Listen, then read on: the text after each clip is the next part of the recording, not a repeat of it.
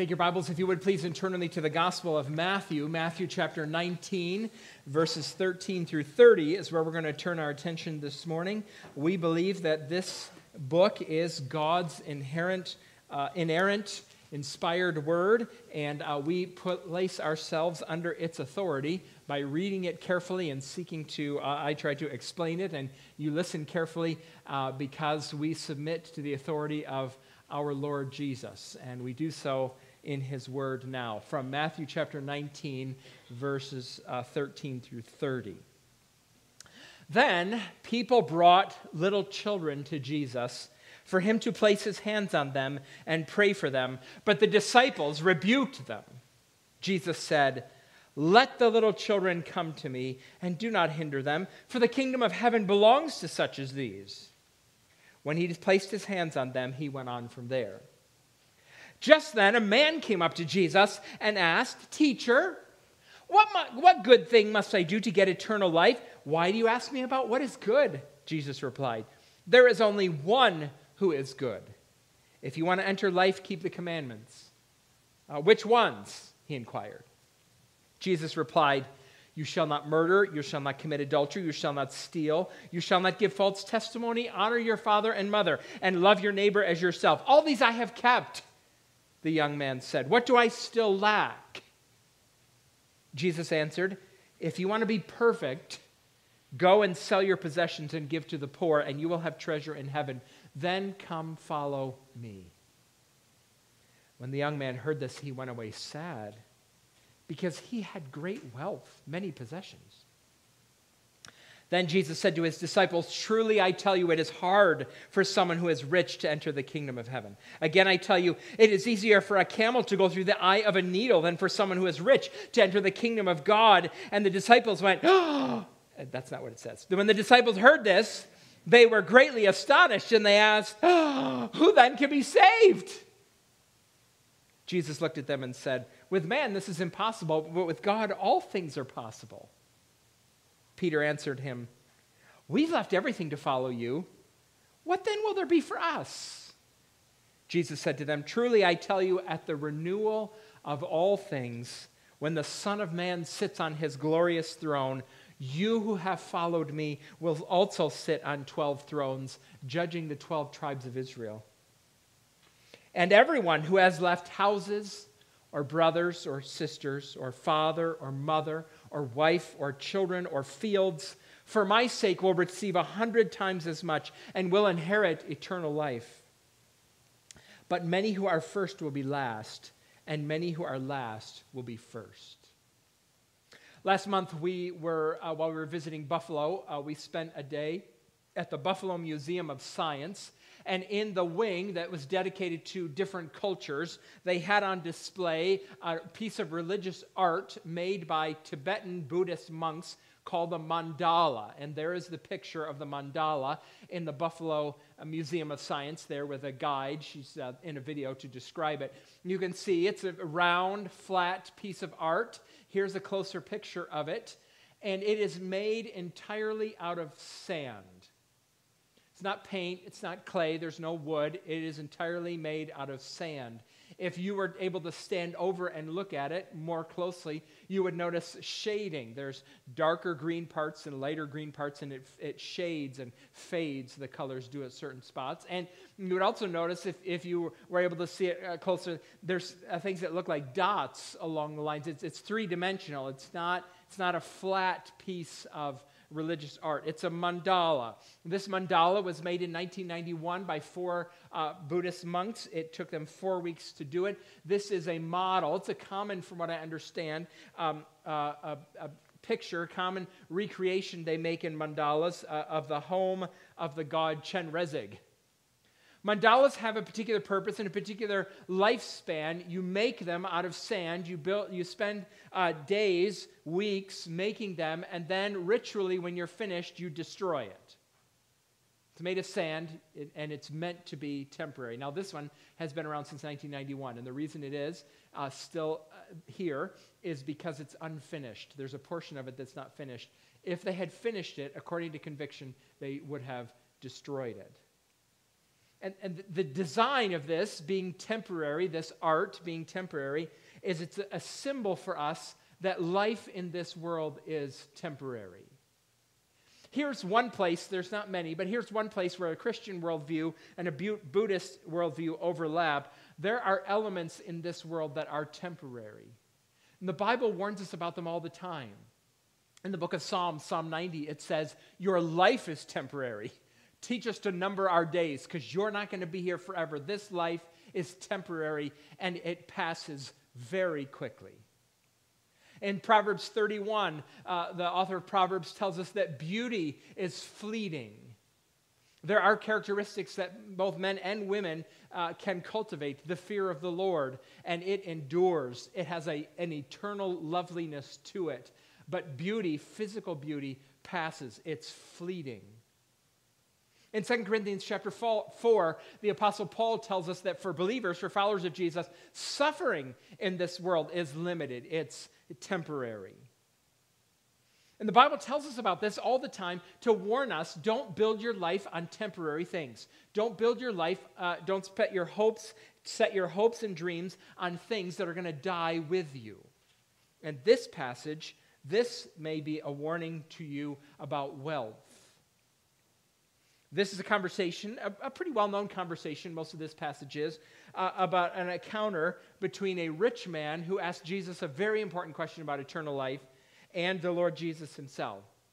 And, and this rich man is, is um, the main character, but I think the main theme of this passage, and I hope to show that to you this morning, is the goodness, the generosity of God.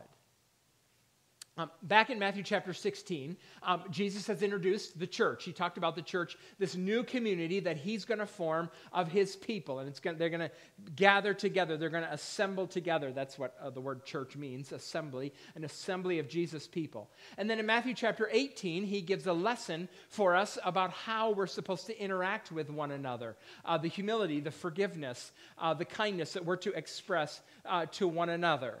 And now, following that lesson, what Matthew does this is typical of his style. He records conversations that Jesus had, parables that Jesus told that kind of reflect back on those themes. And in this passage, Jesus, uh, Matthew, um, Jesus wants us to know, and Matthew records this for us, uh, about the goodness of God and how the generosity of God shapes us, how it forms us as his people.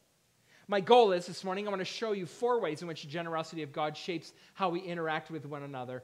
Uh, maybe you can think about it like this. Some of you have been to a family reunion. Have you been to a family reunion this summer? Maybe you had one. You gather together with all of your relatives, and uh, you can trace it back, that big crowd that's there. You can trace it back perhaps to one couple, grandma and grandpa, or great grandma and great grandpa, and, and, and their healthy marriage, Lord willing, uh, the, their healthy marriage produced all these children and then produced grandchildren and great grandchildren. This whole mass of people is the overflow of the love of that one couple. And we, the, the members of the body of Christ, here, we are the overflow of the generosity of God, the kindness, the goodness, the grace, and mercy of God. Let's talk about how the generosity of God shapes Jesus' people. First of all, it changes our expectations about who belongs. It changes our expectations about who belongs in Jesus' people. At the end of this passage, verse 30, and in chapter 20, verse 16, Jesus uses this phrase twice to uh, summarize what he's teaching. Verse 30 says, Many who are first will be last, and many who are last will be first. And then look over at chapter 20, verse 16, which we'll come to in a few weeks. So the last will be first, and the first will be last. Those, Jesus is telling us, those we often elevate in our culture, those we give prominent positions, often are those who will be at the back of the line in the kingdom of heaven. The first will be last, and the last will be first. There's a scene in the miniseries The Crown where King George is explaining to his daughter, the young Princess Elizabeth, who will one day become Queen Elizabeth, he teaches her, explains to her how he handles the daily red box that comes from the Prime Minister's office. In Great Britain, every day the Prime Minister's office prepares a, a stack of documents puts them in a special red box, and sends it over to the palace. And it's the sovereign's job as head of state to review those papers. Some of them uh, the king or queen has to sign, uh, read, review, comment on. It's a part of the role uh, Her Majesty plays in uh, the government of Great Britain. And King George explained to Princess Elizabeth what he does with his red box when it comes every day. Every day it comes, he sits on his desk, he reaches in and he takes the pile of papers and he turns it upside down.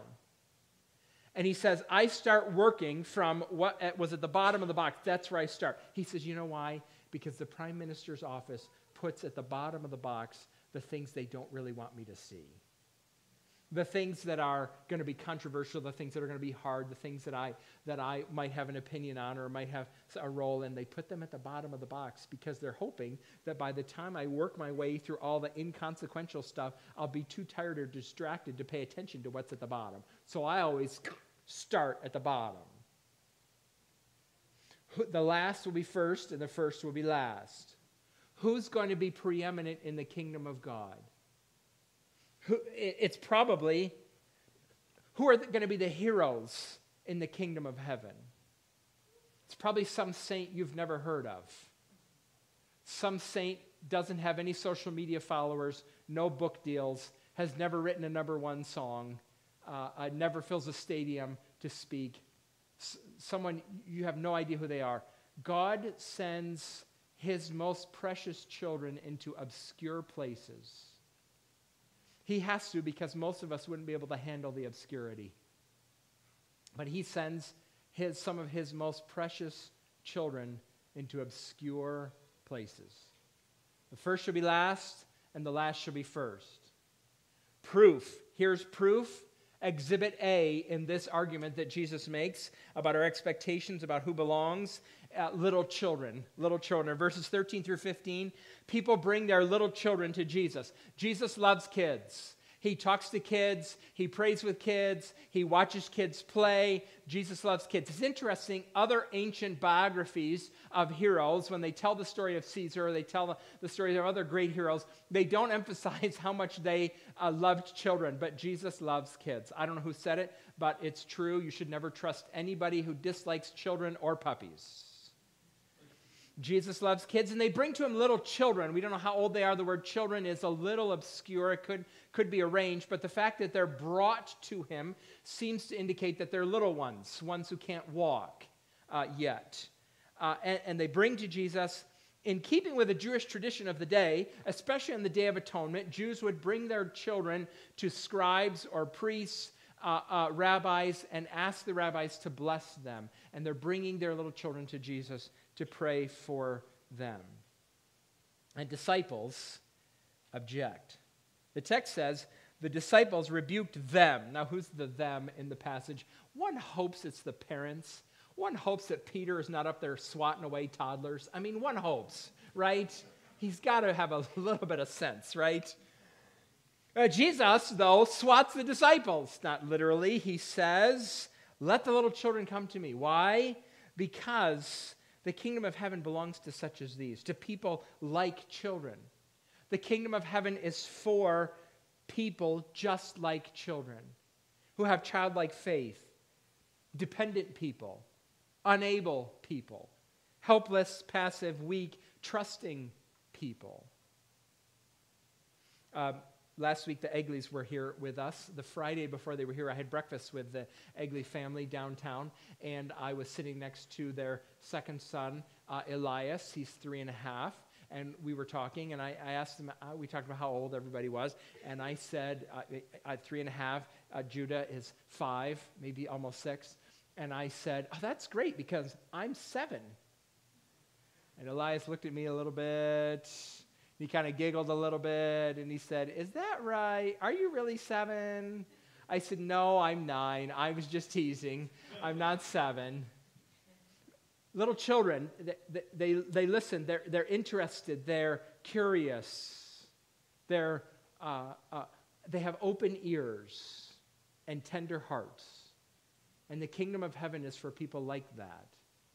You can't be obstinate and proud and confident, and you can't be convinced of your own sufficiency and enter the kingdom of heaven. Flip over with me just for a minute to Matthew chapter 18. Look what it says. Matthew chapter 18, verse 1.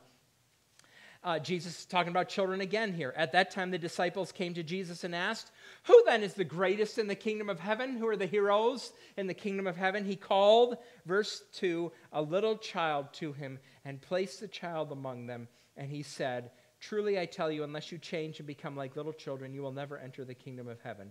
Therefore, whoever takes the lowly position of this child is the greatest in the kingdom of heaven. And whoever welcomes one such child in my name welcomes me. The first will be last, and the last will be first. Exhibit A, little children. Exhibit B, a rich young man. Here he comes. This is one of the most uh, uh, familiar encounters that Jesus has in the Gospels. Matthew very simply introduces it by saying a man, just that a man came up to Jesus.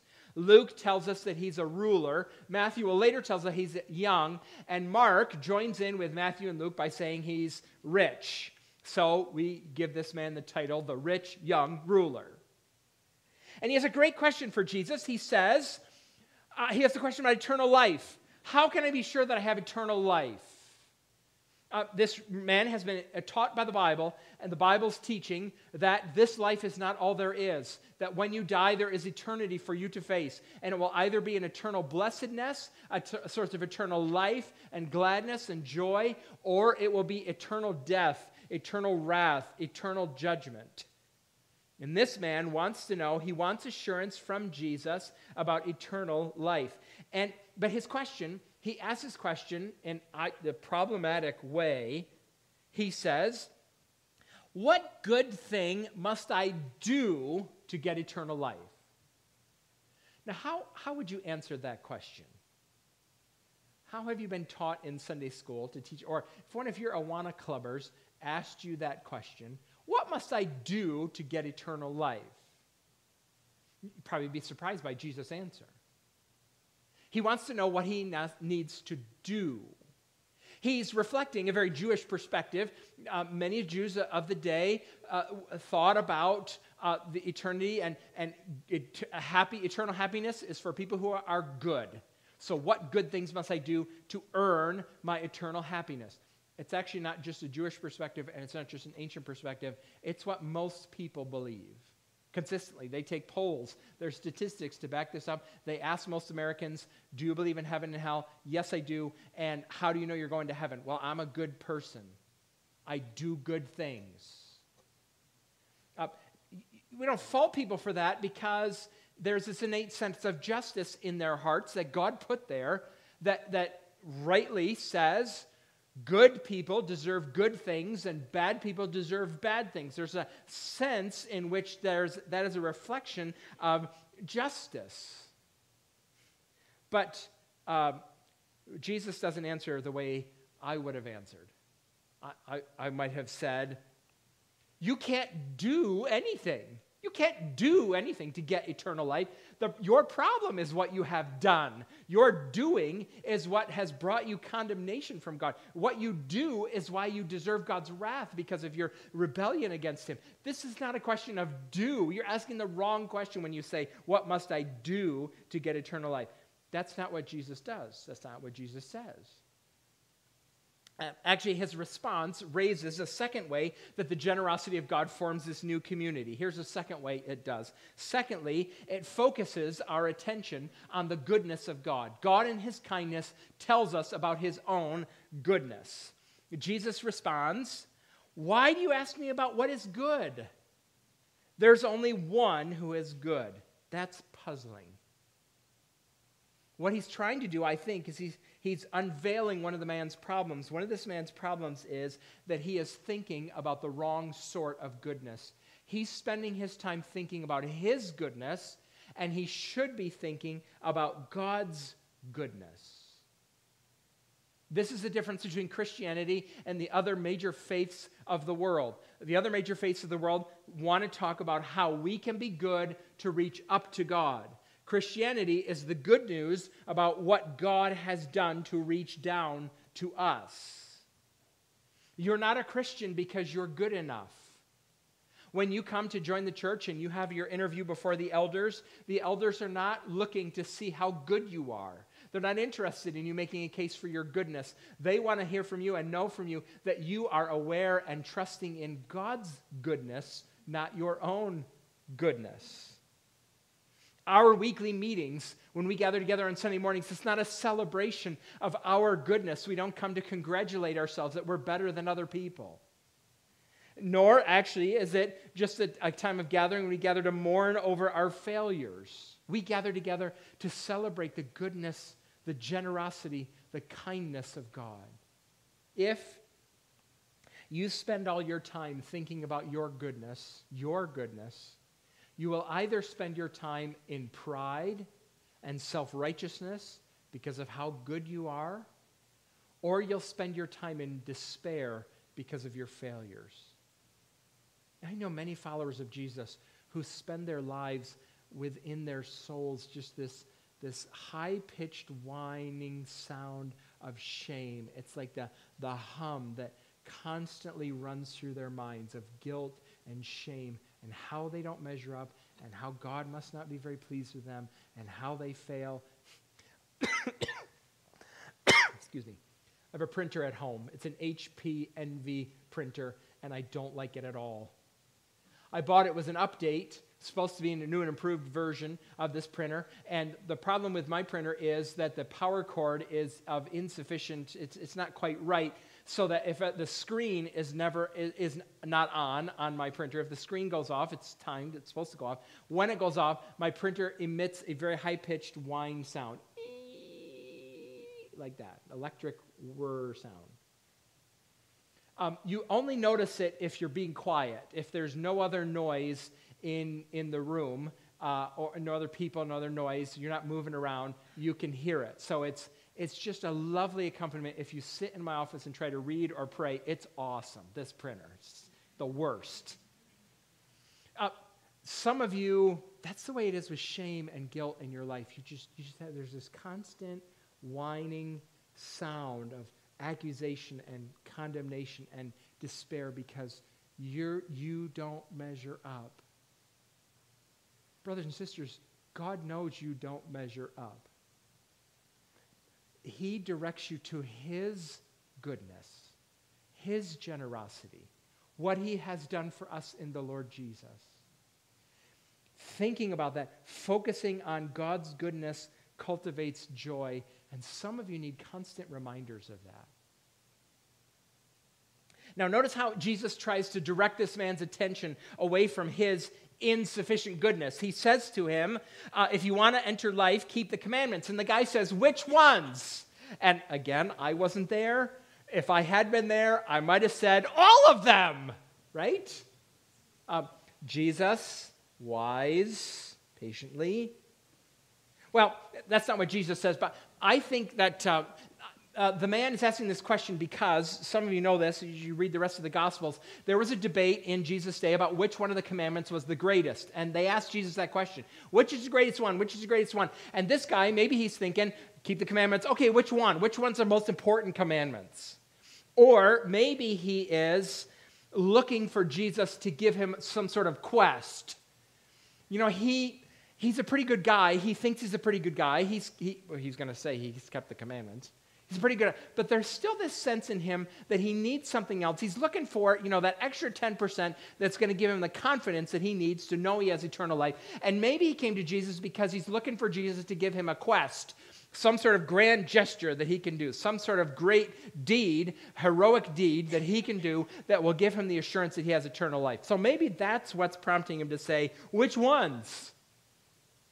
And Jesus, doesn't give him the dope slap that he deserves.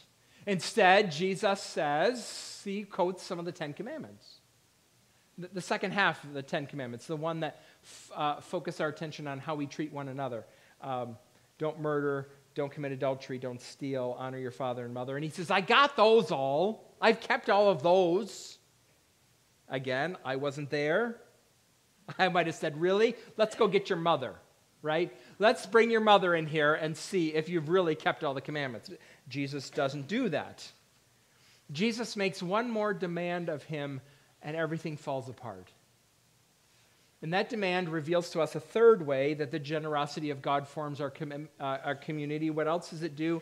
Third, it reveals the way we fall short. It reveals the way we fall short. Jesus said to him, If you want to be perfect, go sell your possessions and give to the poor, and you will have treasure in heaven. Then come follow me. Now, how closely are these commands related? Go sell your possessions and give to the poor, and come follow me.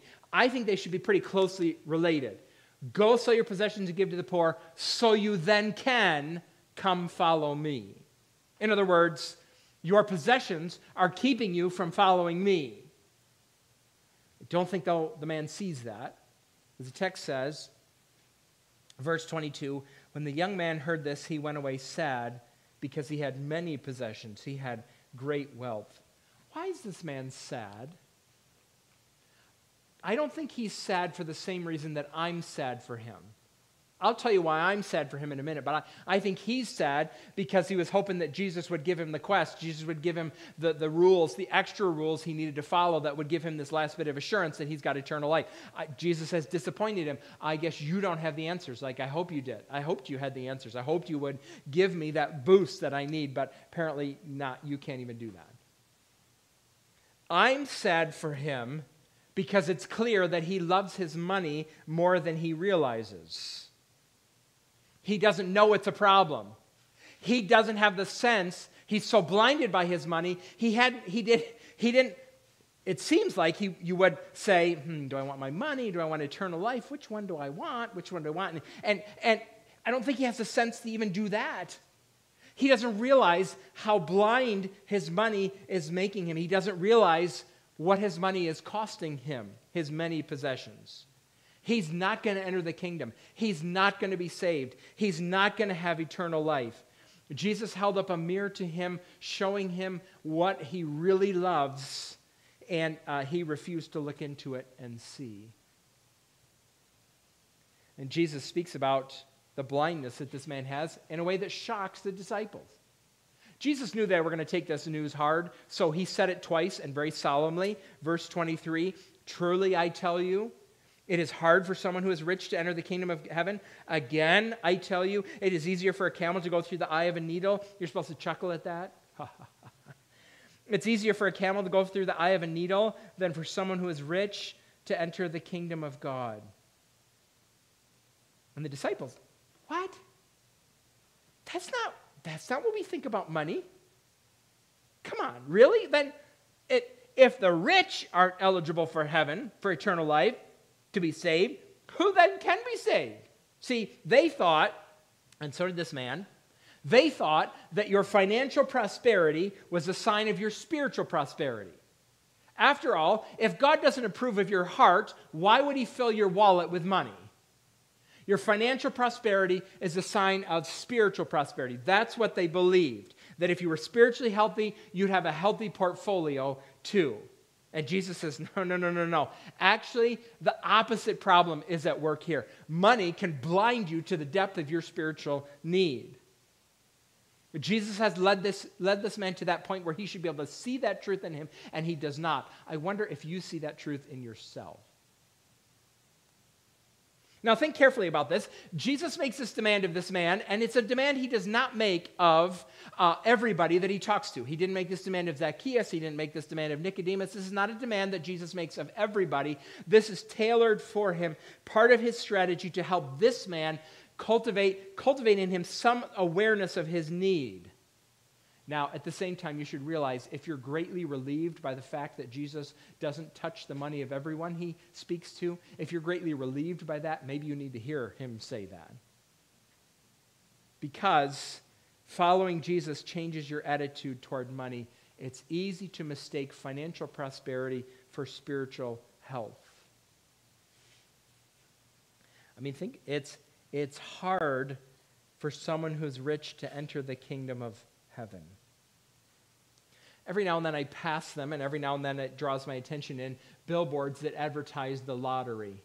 Sometimes the Powerball lottery which I think is a multi state lottery, will will get up into the high millions $250 million and $224 million. And they'll advertise, go buy a Powerball lottery ticket. And because I'm human and I'm bored in my car, I see that billboard and I think to myself, man, what I wouldn't, couldn't do with $224 million. I could do a lot of stuff with $224 million. I'd pay off the mortgage of our church if I had 224. I'd pay off your mortgage if I had $224 million. I just think, and I, I think about the things that I could do with my kids and the things that I could give them and the places I could take them and the experiences I could show them. And then sometimes when my mind goes too fast and too far down that road, the Holy Spirit in His kindness says, Why would you curse your children with all that money? Why, why would you put something in them, put something in front of them that makes it hard for them to see the kingdom of heaven and their spiritual need? Why would you put that obstacle? Why would you want why would you wish and be envious of people who have that money? Why would you want to put that obstacle in their way? It's hard. It's hard for the rich to enter the kingdom of heaven. Now, you should realize that this, this evaluation applies to more than just money. We human beings are, are capable of putting all kinds of blinders on. Sometimes some of you might have athletic gifts that obscure your need, or artistic gifts. Some of you have physical beauty, or social status, or uh, comfort, or a happy life and a happy home with happy children. So, why? Why do I need a Savior? I've got everything I need. And Jesus, in his kindness, tells this man, shows this man, makes a demand of this man that reveals to him his true spiritual condition. He doesn't realize that his money is functioning in his life as a blinder, that his money is covering over himself, covering over his true spiritual condition. The Bible tells us that human beings do this all the time and in various ways, and it started way back at the beginning. Adam and Eve, our first parents, when they sinned, they realized, the Bible says they were naked and they were ashamed. They realized their shame because of their sin and their guilt, and they covered it over with fig leaves a fig leaf skirt. This man does not have a skirt made of fig leaves. He's got a skirt made of dollar bills, covering over his spiritual condition. Jesus, in his kindness, tells him, and the Bible, in its kindness, tells us that there is only one covering that will do for us to cover over our sin, and that's the Lord Jesus.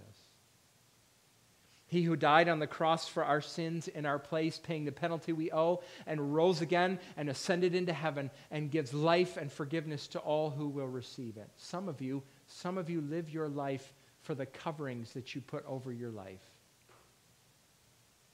You're not being honest with yourself, you're not being honest with others, and it is obscuring you from seeing your true spiritual condition and reaching out to the Lord Jesus that you might find forgiveness real, rich forgiveness in his name. Eternal life is not a, gift, uh, uh, not, a, not a reward to be earned, it's a gift to be received by faith. God, in his kindness and his generosity, reveals to us the way we fall short. Here's number four on my list of what the generosity of God does it, it teaches us to put sacrifice in its place. It teaches us to put sacrifice in its place. Peter hears this conversation and he says to Jesus, Hey, we've left everything. We did what you told that guy to do. Uh, um, what is, what, well, what would there be for us? He had mentioned to the man, You'll have treasure in heaven. Peter says, What's in it for us? There's various debates in the commentaries about, about Peter's motives here. Is he asking a clarifying question? Is he asking, is he asking a self interested question? Many people look at this and say, Well, that Peter, he's just in it for the rewards shouldn't be in it for the rewards. I'm not sure Jesus would think that because uh, if you're in it for his rewards, Jesus seems to think that's okay. If you're living your life to earn Jesus, uh, to, to uh, um, um, satisfy, to pl- bring pleasure to Jesus, Jesus seems to think that's okay. Well, he answers his question. Uh, he says, verse 28, and Matthew is more detailed at this point in time than Mark or Luke. Matthew will talk about the end times later. We'll get to that in 24 and 25. But look, he says, Truly I tell you, at the renewal of all things, when the Son of Man sits on his glorious throne, may that happen soon, You who have followed me will also sit on 12 thrones, judging the 12 tribes of Israel. There's going to be a day coming. Jesus will be enthroned. The disciples will be enthroned around him. The nation of Israel will be there in this vision that Jesus has of the end times. And, and you're going to be judging them, he says to the disciples, to Peter and the disciples. I'm not sure judging, if the word here means judging like a one time day in court judging, or is he talking judging in the terms of ruling? You're going to rule for an extended period of time over the 12 tribes. I'm not sure which it is. The language is not that clear. This is not the passage I would answer that question from. But then in verse 29, he expands everyone who has left houses or brothers or sisters or father or mother or wife or children or fields for my sake will receive a hundred, well, I shouldn't pass over that so fast, for my sake will receive a hundred times as much and will inherit eternal life. The promise here is for 100 times as much. Don't do the math, it won't work because what are you going to do with a 100 mothers? Don't take the math literally here. What are you going to do with a 100 fathers? How about a 100 children? We can't all be the Harrisons. I mean, what are you going to do? what are you going to do? No, no, no. The point is not, not multiplying what you've sacrificed by 100. Don't do the math. The point is the rewards are going to be so lavish that they're going to make the sacrifices that you have made seem small and insignificant by comparison. That's how good God is. That's how generous He is. Everything that you have given up is going to be a small sacrifice in comparison. They're not small sacrifices, they're not small things brothers, sisters, father, mother, wife, children. They're not small things, but in comparison, in comparison, they're small. I, am watching the Olympics, clips here and there. Are you watching the Olympics? I like, I, I, I see the scenes where those uh, participants in judged sports, you know, gymnastics, diving, that they, they do uh, um, recaps of those events and they, they put the camera right on the last contestant. This is the, this is the gold medal winning uh, dive. This is his chance, her chance to win the gold medal. And they, and, and they dive, and then they put the camera on him. And, and while they're waiting for the scores to come up on the board to see, have I won a gold medal? And, and, and you could, they post it, there's cheering, and the person who wins the gold medal bursts into tears and hugs the coach. And oh, it's just, it's a wonderful moment, right? I'd like to talk to that person 30 years from now. I want to find some 50 year old who won a gold medal at the 1992 Olympics. And I want to say to them, was it worth it? Was, was all that sacrifice you did as a, ch- as a child, all that time you spent in the gym or in the pool, all that time, was it worth it for that gold medal that you won in 1992? I'd like to ask them that question, and I wonder what they would say. There is not a follower of Jesus in all of history who, on that day when the Lord Jesus sits on his glorious throne, will look back at his life or her life and anything that they've given up and said, Man, that wasn't quite worth it. Because the goodness of God, the generosity of God, He's so lavish. You can't make a dollar evaluation of that because all of your evaluations and all of your spreadsheets will be washed away by the lavish goodness of God. How clearly do you see that, I wonder? Hudson Taylor was a missionary. He served in China. He was born in 1832 and died in 1905. And look what he said about sacrifices. He led a hard life at certain points in time. Here he is. You can tell he led a hard life by that grim face. It would be helpful if the saints of old would have smiled in their old pictures. It would make what they said about Jesus seem believable, right? So here's this grim faced, very happy in Jesus Hudson Taylor. Look what he said. I never succeeded in making a sacrifice for God.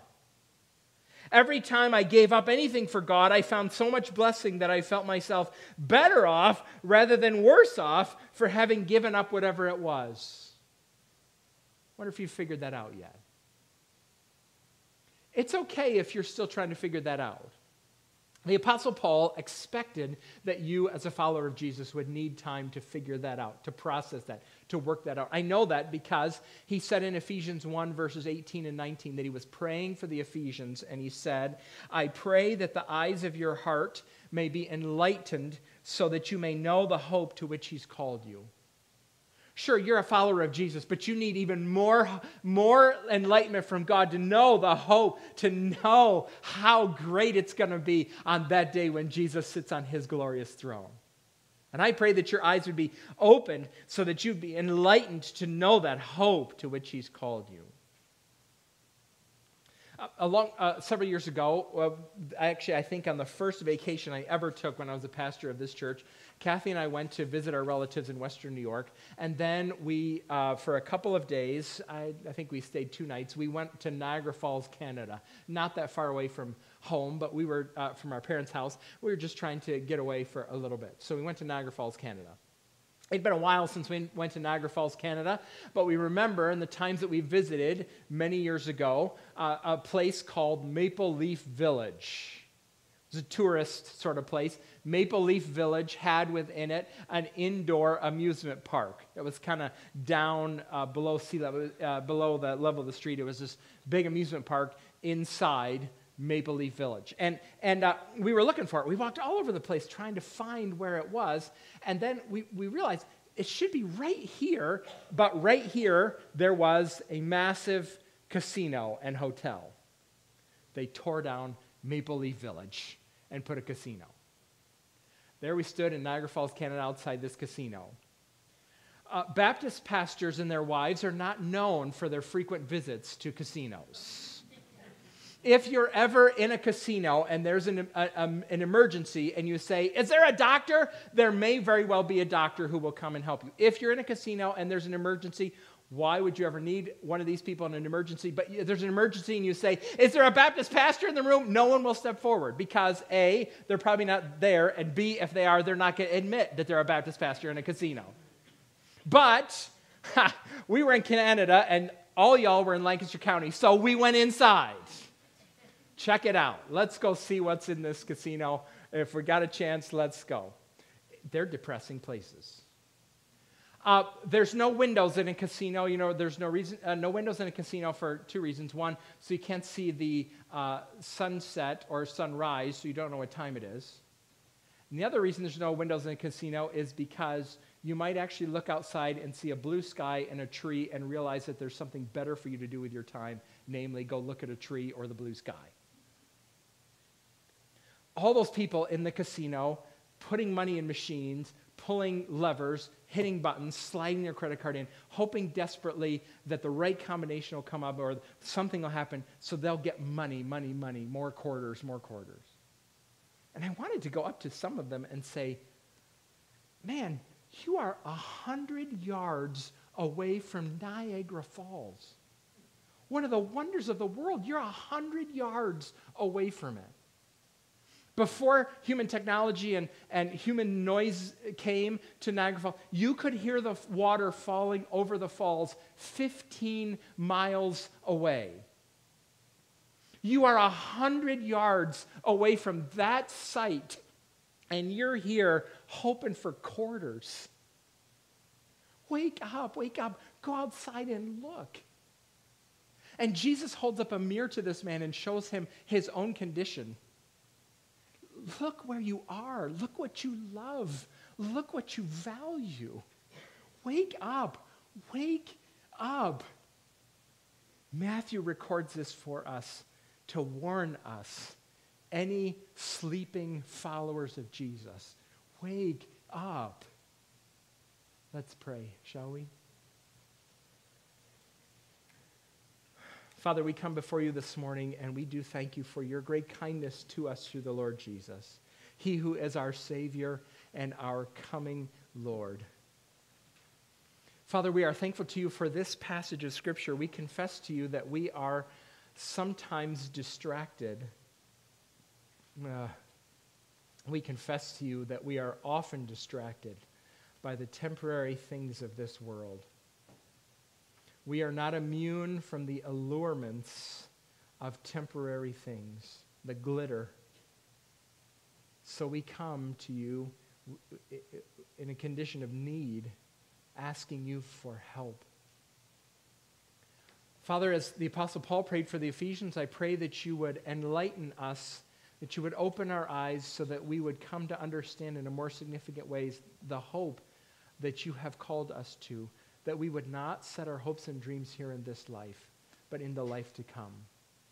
That we would not seek to accumulate for ourselves treasures on earth, but treasures in heaven where moth and rust uh, don't uh, corrupt and ste- uh, thieves don't break in and steal. Lord, we confess we are prone to being tempted and we are prone to forgetfulness.